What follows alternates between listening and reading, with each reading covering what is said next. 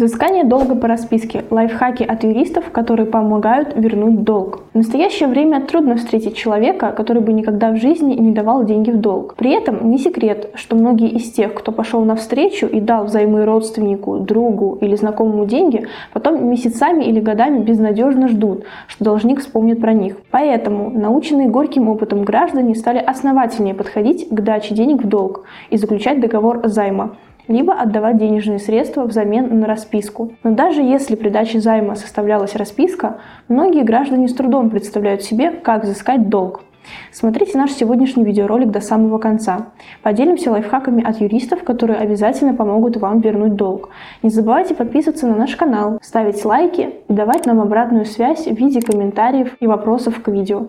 В конце сегодняшнего видеоролика вас снова будет ждать наша традиционная рубрика ответы на вопросы наших подписчиков. А еще теперь на нашем канале каждую пятницу в 18 часов вас будет ждать прямой эфир с обзором новостей недели, на котором вы также сможете задать свои вопросы и получить юридическую консультацию прямо на трансляции.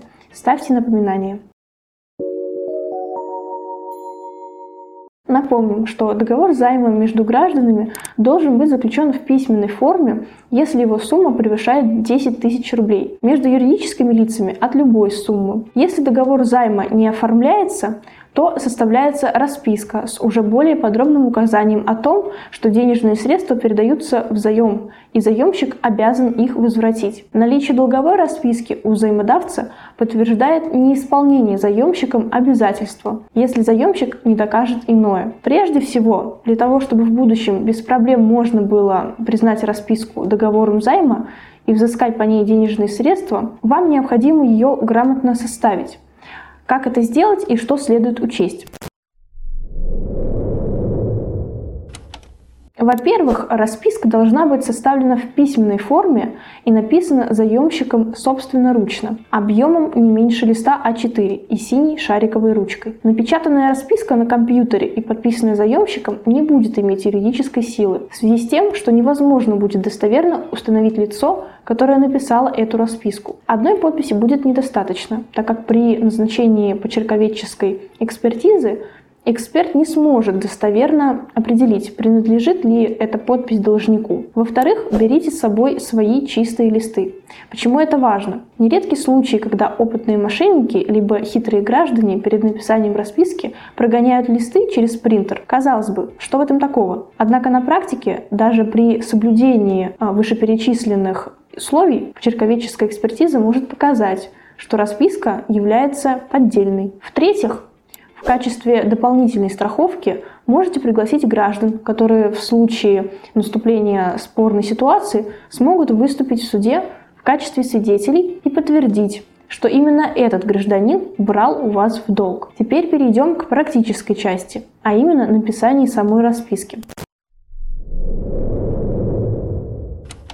Чтобы расписка была в будущем признана договором займа, вам необходимо прописать в ней все существенные условия такого договора. Самым главным условием является его предмет, а именно определенная сумма займа. Помимо этого, согласно судебной практике, расписка должна содержать следующие сведения. Во-первых, необходимо указывать дату и место составления расписки.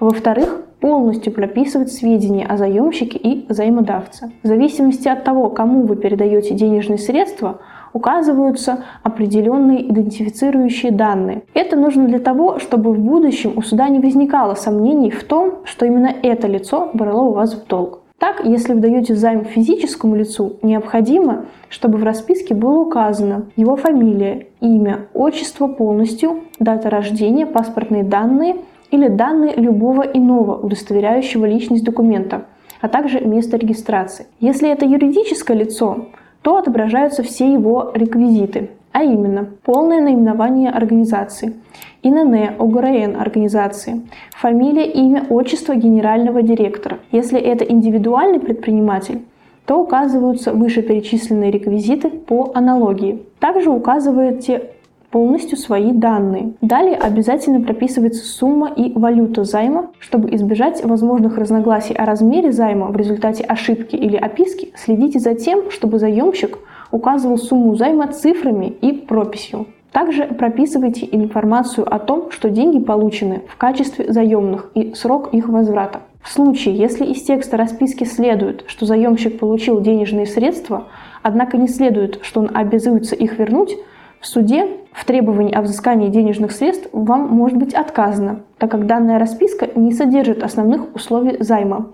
При отсутствии указания в расписке на срок займа, сумма займа должна быть возвращена в течение 30 дней со дня предъявления взаимодавцем требования о возврате. После написания основной части в конце получатель займа прописывает, что претензий он не имеет, ставит дату, подпись и расшифровку. При отсутствии вышеперечисленных сведений расписка окажется спорной, и вам в суде потребуется немало усилий для того, чтобы доказать факт передачи денежных средств заемщику в долг. Поэтому юридически грамотно составленная расписка является залогом успешного взыскания денежных средств в судебном порядке, в случае, если должник отказывается возвращать займ. Если сумма задолженности заемщика не превышает 500 тысяч рублей, вы вправе обратиться с заявлением о вынесении судебного приказа к мировому судье по месту жительства должникам. Судебный приказ является одновременно исполнительным документом, который впоследствии вы можете предъявить судебному приставу в банк либо на работу заемщика. При этом в заявлении о внесении судебного приказа нельзя указывать начисление пений и неустоек. В таком случае будет иметься спор о праве. В случае превышения указанной суммы, либо отказе в вынесении судебного приказа мировым судом, вам необходимо обращаться в рамках искового производства в районный суд также по месту жительства должника. После вступления решения суда в законную силу вам выдадут исполнительный лист. Также по вашему ходатайству исполнительный лист может быть направлен для исполнения непосредственно судом. И напоследок рассмотрим такую ситуацию. Когда вы дали в долг без договора займа и расписки, что делать в таком случае? Есть ли шанс получить деньги обратно? К сожалению, шансы в данном случае минимальные. Но есть некоторые лайфхаки, с которыми мы готовы с вами поделиться. Первый вариант. У вас имеется расписка с должником, в котором он признает, что брал деньги в долг, и данную сумму возвращать не собирается. В таком случае вам необходимо сохранить данный диалог и обратиться к нотариусу для фиксации доказательств и составления протокола нотариального осмотра. Второй вариант обратиться с заявлением в полицию о мошенничестве. Должника вызовут дать показания и в случае, если он признает, что брал денежные средства в займ, то выносится постановление об отказе в возбуждении уголовного дела которое впоследствии будет являться основанием для взыскания долга и для обращения в суд. Третий вариант. У вас имеется аудио или видеозапись, на которой должник признает, что брал деньги в долг и возвращать их не собирается. Однако такие доказательства являются косвенными и зачастую в суде остаются без рассмотрения и не принимаются в качестве надлежащих доказательств по делу в связи с тем, что во время такой записи не были соблюдены требования законодательства к порядку их оформления. Таким образом, расписка по своей правовой природе рассматривается как документ, удостоверяющий передачу заемщику взаимодавцам определенной денежной суммы или определенного количества вещей. При этом текст расписки должен быть составлен таким образом, чтобы не возникло сомнений не только по поводу самого факта заключения договора займа, но и по существенным условиям этого договора. А теперь перейдем к нашей постоянной рубрике «Ответы на вопросы подписчиков». Вопрос первый от подписчика Ивана. Подскажите, пожалуйста, по такому моменту. Одолжил деньги человеку, а он сошел с ума и лежит в дурдоме. Признает ли суд его расписку? Спасибо за ваш вопрос. Однозначно дать ответ на ваш вопрос нельзя. Чтобы признать сделку недействительной, необходимо истребовать документы из диспансера, чтобы понимать, в каком состоянии на момент проведения сделки находился заемщик.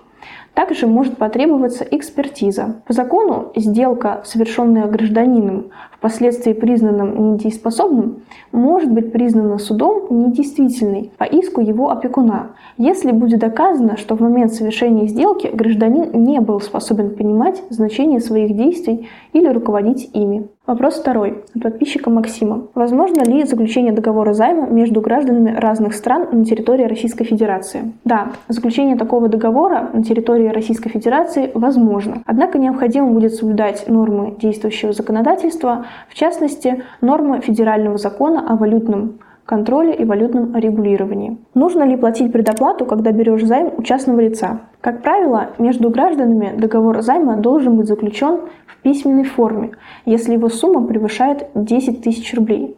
А в случае, когда взаимодавцем является юридическое лицо, независимо от суммы, а в подтверждении договора займа и его условий может быть предоставлена расписка заемщика или иной документ. Вопрос четвертый от подписчика Максима.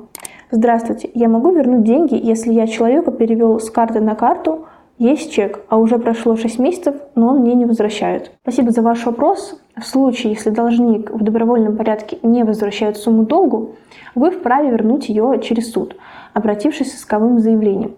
Однако в вашем случае, если не было договора займа, расписки, а также какого-либо иного документа, подтверждающего передачу денежных средств, сделать это будет непросто.